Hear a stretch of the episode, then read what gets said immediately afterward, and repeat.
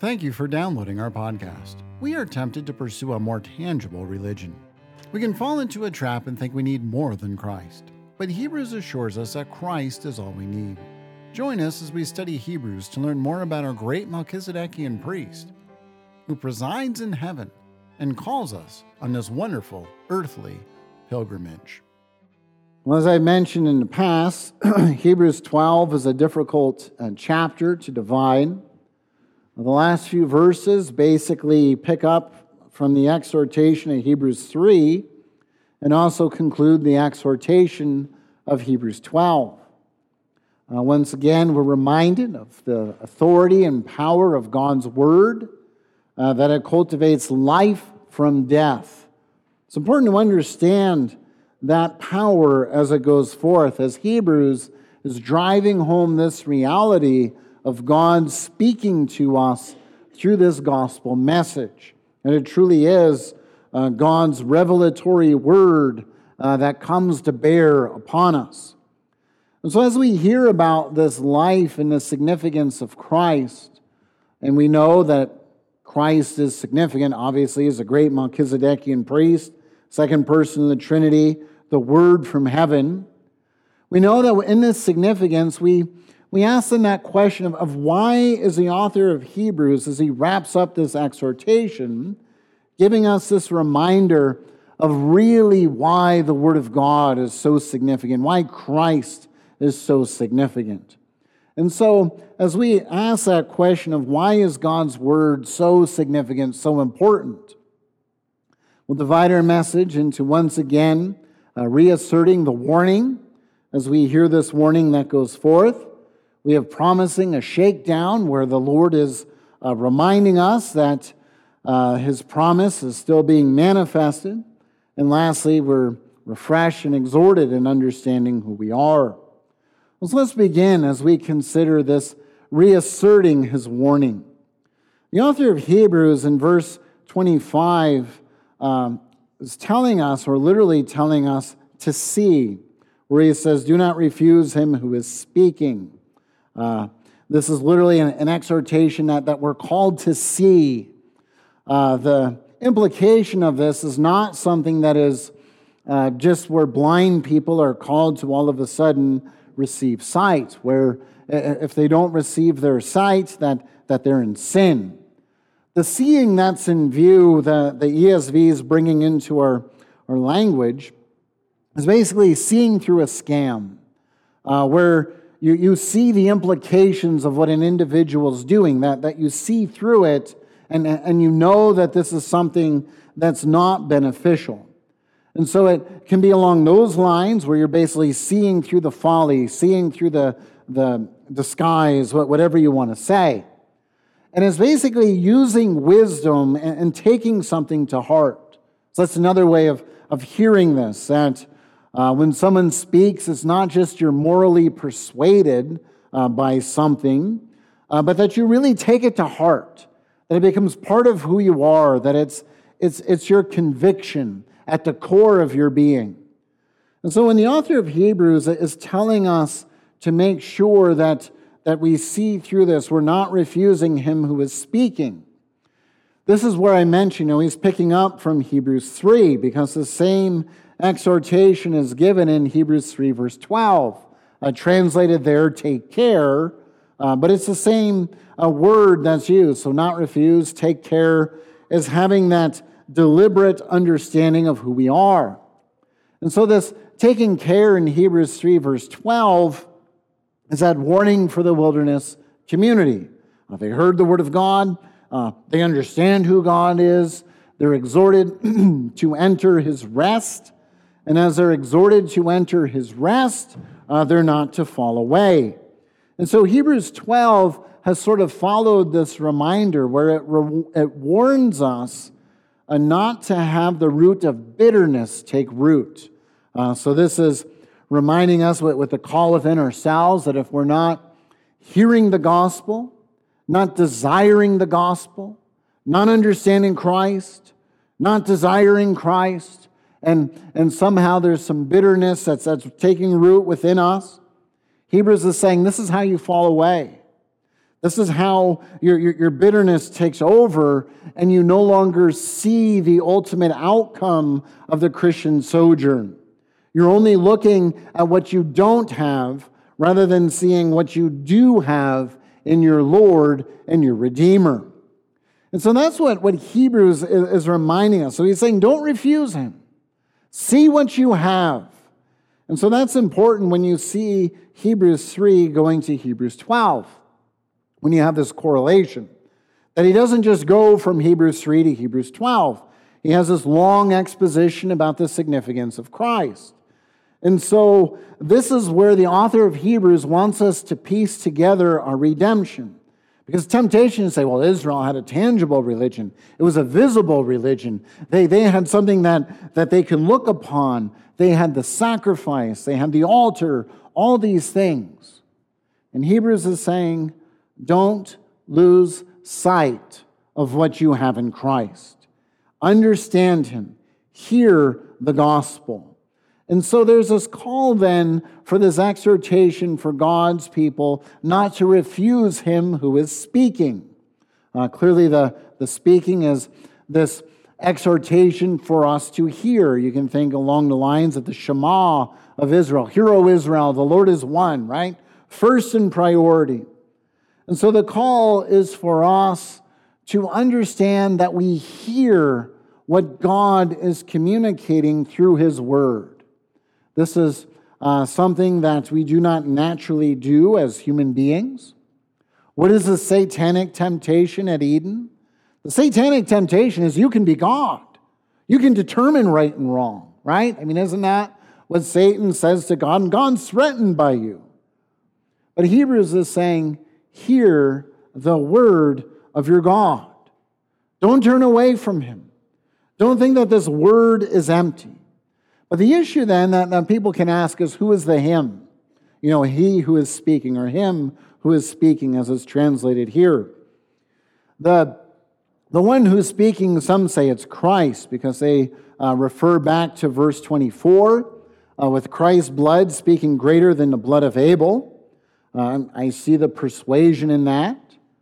But Hebrews 12, verse 25 through 29 is basically wrapping up some of the significant general exhortation, right? It's a significant general exhortation. We are redeemed. We have a Redeemer. We have been set apart in Christ. We need to remember that. And so it is true that Christ's blood speaks a greater word because, as we said last time, it's the validation of God's promises. When Christ's blood is shed, it means the promises of God are confirmed and set in stone. They're not just words. It's a promise that has teeth. It's the Lord saying, see, what I have said I will do, I have done in Christ. And so Abel's blood only has meaning and testimony because the blood of Christ has been shed. So that's what we said last time. But here it seems that God is speaking as the one who's a speaker. And so the author of Hebrews wants us to understand that the church is not starting with the apostles. The church does not start with the shedding of Christ's blood. The church does not start when Christ enters history. The church has its roots all the way back to Eden. So the people of Israel assembled at Mount Sinai, worship the same God we worship. He manifests himself, he reveals himself. We know who God is. He has shown his power. He has shown his redemptive mercy. And so the author of Hebrews wants us to see this correlation or this unity of all of covenant history that's manifested. So when Israel refuses to hear the word of Moses, it's not that Moses is a failure. They're failing to hear God. So now as Israel fails to hear the gospel and the significance of Christ, Israel meaning us, New Testament Israel, we're failing to listen to God. And so the author of Hebrews, as he wraps this up, he's saying, listen. Listen to the word of your God. See his promises manifested. So certainly Christ is part of this. Spirit is part of this. but ultimately it's the promises of God that have been published, that have been manifested, and that have been applied, that the author of Hebrews is exhorting us. Don't refuse him who is speaking. Heed his words. See through the message. See through the goal of this wilderness sojourn. But he goes on. So you might say, well, what's the consequence? Israel fell away in the wilderness, lost the land a couple times. Israel overall seemed like it worked out all right. The author of Hebrews is saying, well, listen, they didn't escape. They died in the wilderness. So don't minimize that typology. That the reality is, as he has said back in 2 verse 1, that here is that moving from, 2 verse 1, he talks about drifting past the dock. Remember we said kind of drift away. So it's not really a powerboat zooming past the dock. It's sort of a ship where it's lost its anchor and it's kind of just floating and drifting away slowly. Well, here is the author of Hebrews is telling us about this rejection, this warning that's going on. It's along the lines of that drifting, but now he's adding to it. So we've understood who Christ is as a Melchizedekian priest. So Hebrews 2 is a warning, yeah, you're kind of drifting. You're kind of going out to sea. You're missing the mark. Now he's saying, now that you know who Christ is, don't refuse him. Don't turn away. If they didn't escape as those who were the drifters, how much more are you not going to escape in this Redeemer? If you turn away and say, we don't need this Christ. We're going to reject him. We don't cherish him. We don't need him in any way. Because why is this so authoritative? The author of Hebrews wants us to understand it's a voice that warns from heaven. So the author of Hebrews is saying we're not talking about a prophet who goes up Sinai, takes the words of God, and brings it down. Now, that's authoritative. He's not minimizing the significance of Moses. But in chapter 3, he talked about how Moses was a servant in the house. Christ is a servant above the house. And so he wants us to understand with the speaking of God, the voice of God, it comes from heaven itself. And so as this word is spoken, so yes, part of this is Christ Jesus being the word, the incarnate word from heaven that speaks, the agent of redemption, but he's the one who accomplishes this promise. It's God who has spoken. It is God in his providence who has brought this about. So the author of Hebrews is saying, don't say, well, here's Israel, here we are. They have their God, we have our God. They have their way of redemption, we have our way of redemption. Hebrews is saying you need to understand the typologies and how this is working out. You have been redeemed by the voice of God, by the power of God, by the agent of God, and by the action of God. He has brought this about. And so the point of verse 25 is, as I'd argue, he's seeing the Trinitarian operation of God, and I side with those commentators who take this side, this view, that it's bigger than just Christ. Christ is certainly in here, but it's bigger than Christ.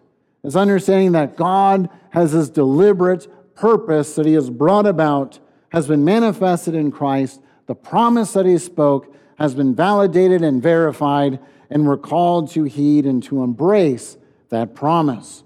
So that's what verse 25 is telling us, picking up at chapter 3, building on the things we have learned. But going on then in verses 26 through 27, he wants us to understand the severity of falling away.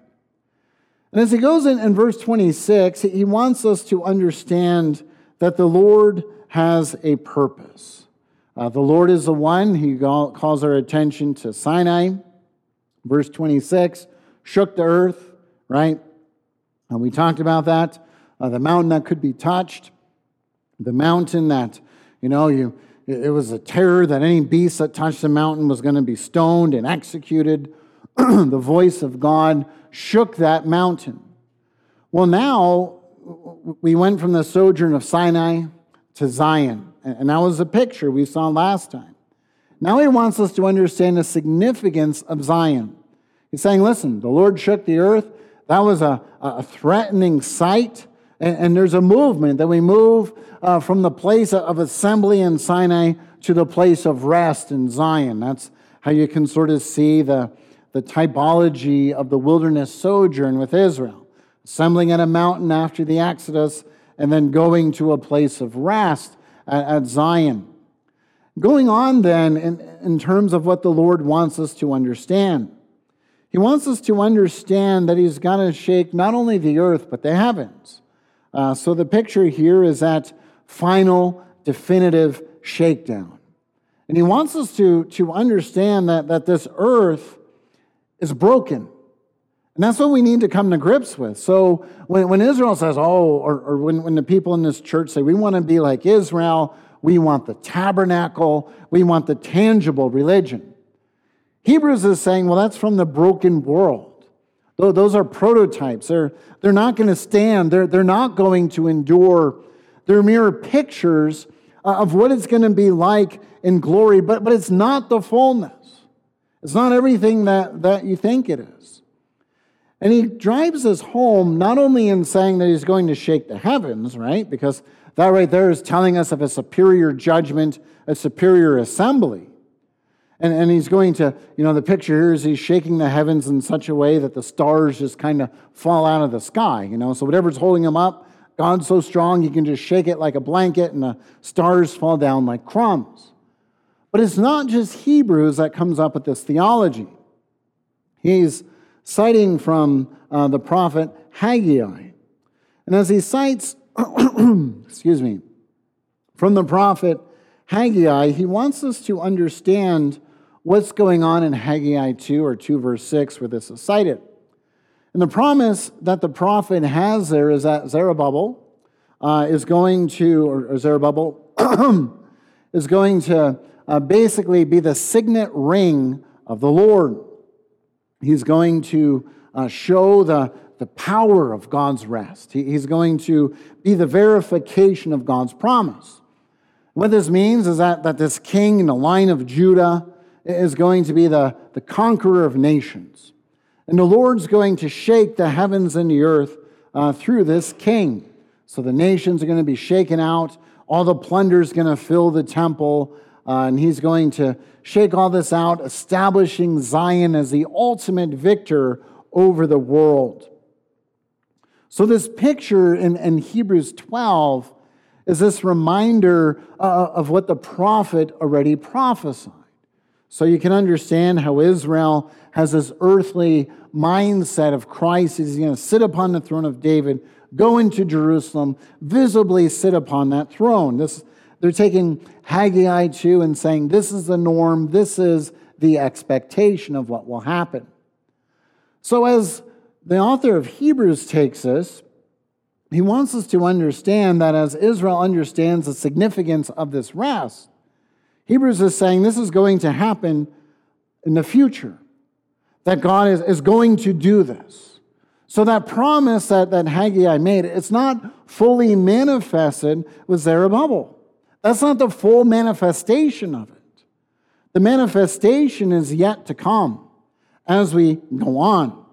Because he tells us in verse 27, as he says, yet once more, where he's saying, indicating the removal. So he's not focusing on so much the final judgment, but he's focusing on the reality that there was a shaking of the earth, but he's saying there's going to be the ultimate shakedown of the heavens and earth.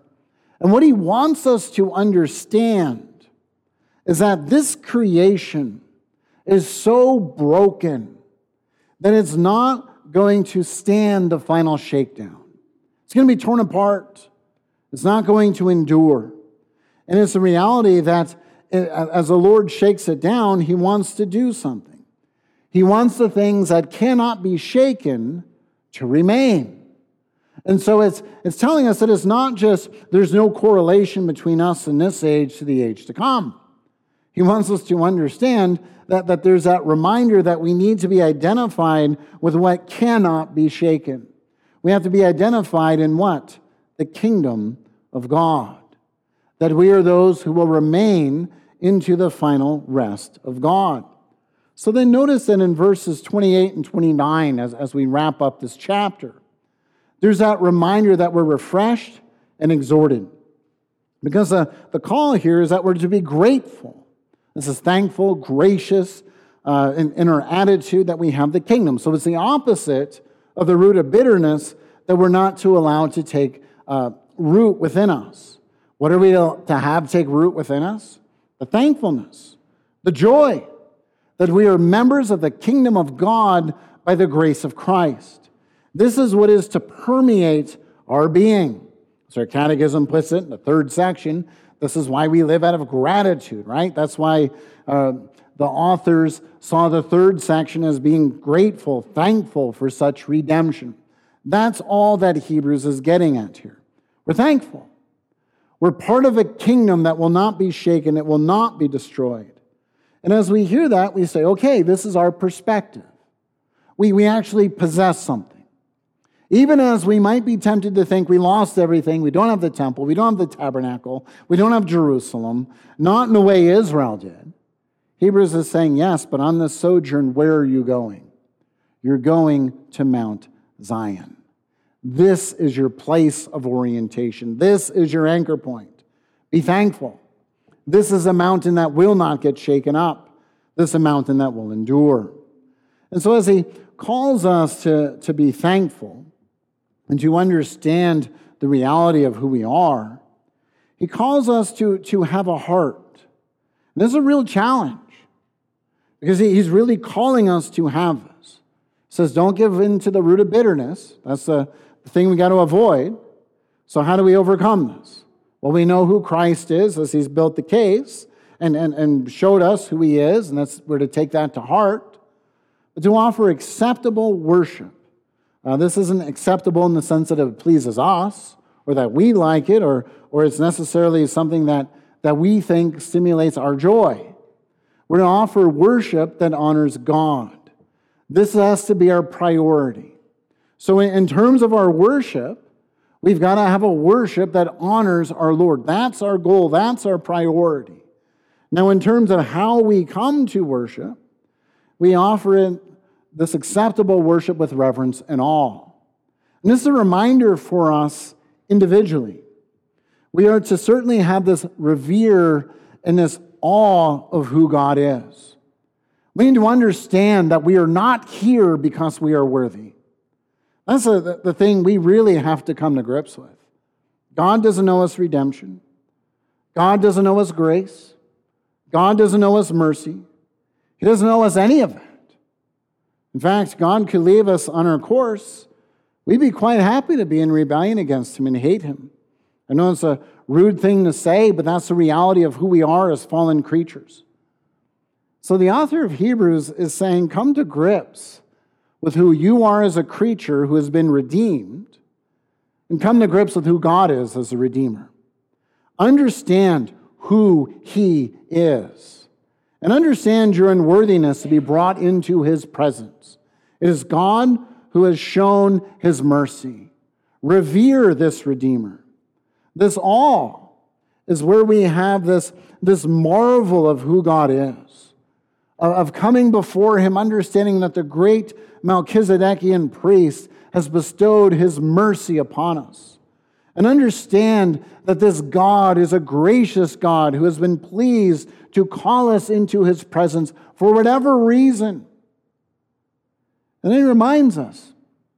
We can say, well, I don't want to believe this. I don't want to be in awe of this God. Why would I want to be in awe of him? He says, well, note this. Our God's a consuming fire. This consuming fire is a fire that deals with judgment along with the shaking of the earth, shaking of the heavens. This is judgment language you can see associated with the day of the Lord in the prophets. And so this consuming fire is a lot along the lines of what John the Baptist says. Hey, don't say Abraham's our father. Don't say we got the prophets. And that's what Israel said. We're fine. We got Abraham. We got the prophets. We don't need this Christ guy who claims to be the Messiah. And John the Baptist says, you better beware, because his cleansing fire cleanses pretty deep and can consume you. And that's what Hebrews is reminding us. People may say, well, I'm part of the true Israel. I might have the right genealogy. I might be of the right line. But whatever we want to say, I do X, Y, and Z. Therefore, I'm worthy of God's love. The author of Hebrews is saying, you're not worthy of God's love. Not because of anything you have done. And this is where I go back to the story of Jacob. I go back to the warning of where Hebrews 12 begins with the Lord's disciplinary action. That's what I'd argue he's calling to our attention. That when the Lord disciplines us, it's not that he hates us. It's not that he's abstracted himself from us. But the warning in that discipline section is basically, you look at Jacob as one who has wrestled with God. He fought God his whole life, tried to scheme God, did all these things to pursue the promise by his own flesh, by his own strength. And then he wrestles with God. And the Lord touches his hip in the morning, where Jacob has to come to grips with the reality that the Lord could have done far more in that touch than just dislocate his hip. And we find that Jacob is one who lives the rest of his life with a limp. But the disciplinary action of God was not because God hated him. It's not because God just wanted to harm Jacob because he could, but he needed to teach Jacob something, that the Lord's strength comes through weakness. And the author of Hebrews, as he writes this and concludes this, the reality is God's going to win. The Apostle Paul recounts, as we've talked about before, kicking against the goads when the Lord spoke to him. The Apostle Paul wanted the Lord to take away the thorn in his flesh. Most likely, many speculate it had to do with his blindness, that the Lord never fully recovered his vision. And I would reason from what we see with Jacob that it's a big event in someone's life where the Lord intervenes and sort of reshapes your orientation, teaches you a lesson, but you always think back to that event. And so it seems the Apostle Paul probably never fully recovered his sight. We don't know what the thorn is. There's a lot of theories. That's my theory. But going into that, what do we learn? It's the Apostle Paul recounting the disciplinary action of God. And what does he learn from that? That the Lord wins. The Lord gets his way. So what Hebrews is reminding us is, yes, the Lord will win. His Spirit will prevail. Christ will overcome. And praise be to God for that. The issue that Hebrews is laying out to the church is, does the Lord need to use a big bat to get our attention and to wake us up? Or is it a tap on the shoulder? And the author of Hebrews is saying only we individually know the answer to that. The author of Hebrews is saying it's far better to get the tap on the shoulder. You don't want the bat. God will win. He will prevail. But you want the tap on the shoulder. And so that's where the author of Hebrews is saying, don't be like the wilderness community, testing God, allowing the root of bitterness to take root, and continually being angry and wrestling with God. He will win. He will prevail. But the ultimate way to enjoy your relationship with the Lord is pursuing him, being in awe of him, being in reverence of him, understanding that this is a God, for whatever reason, has decided to bestow his mercy and grace and his affection upon you freely by his own desire. And as we hear that and we take that to heart, this is a motivation to come before our great Melchizedekian priest, to peel away those layers in our lives that are not consistent, where we're not living as consistent disciples of Christ, and to want to conform to him. And so as we wrap up chapter 12, we say, really, what is the significance of the Word of God? Well, the author of Hebrews has already told us that it's that double-edged sword. The author of Hebrews has called to our attention the significance of Christ as a Melchizedekian priest. And so it's not that God's just an angry God. It's not that God just wants to strike people dead. I mean, if God wanted to do that, he could do it quite freely. And to be honest, we deserve it. But that's not what God does. And that's what the author of Hebrews wants us to understand. That's not what God does.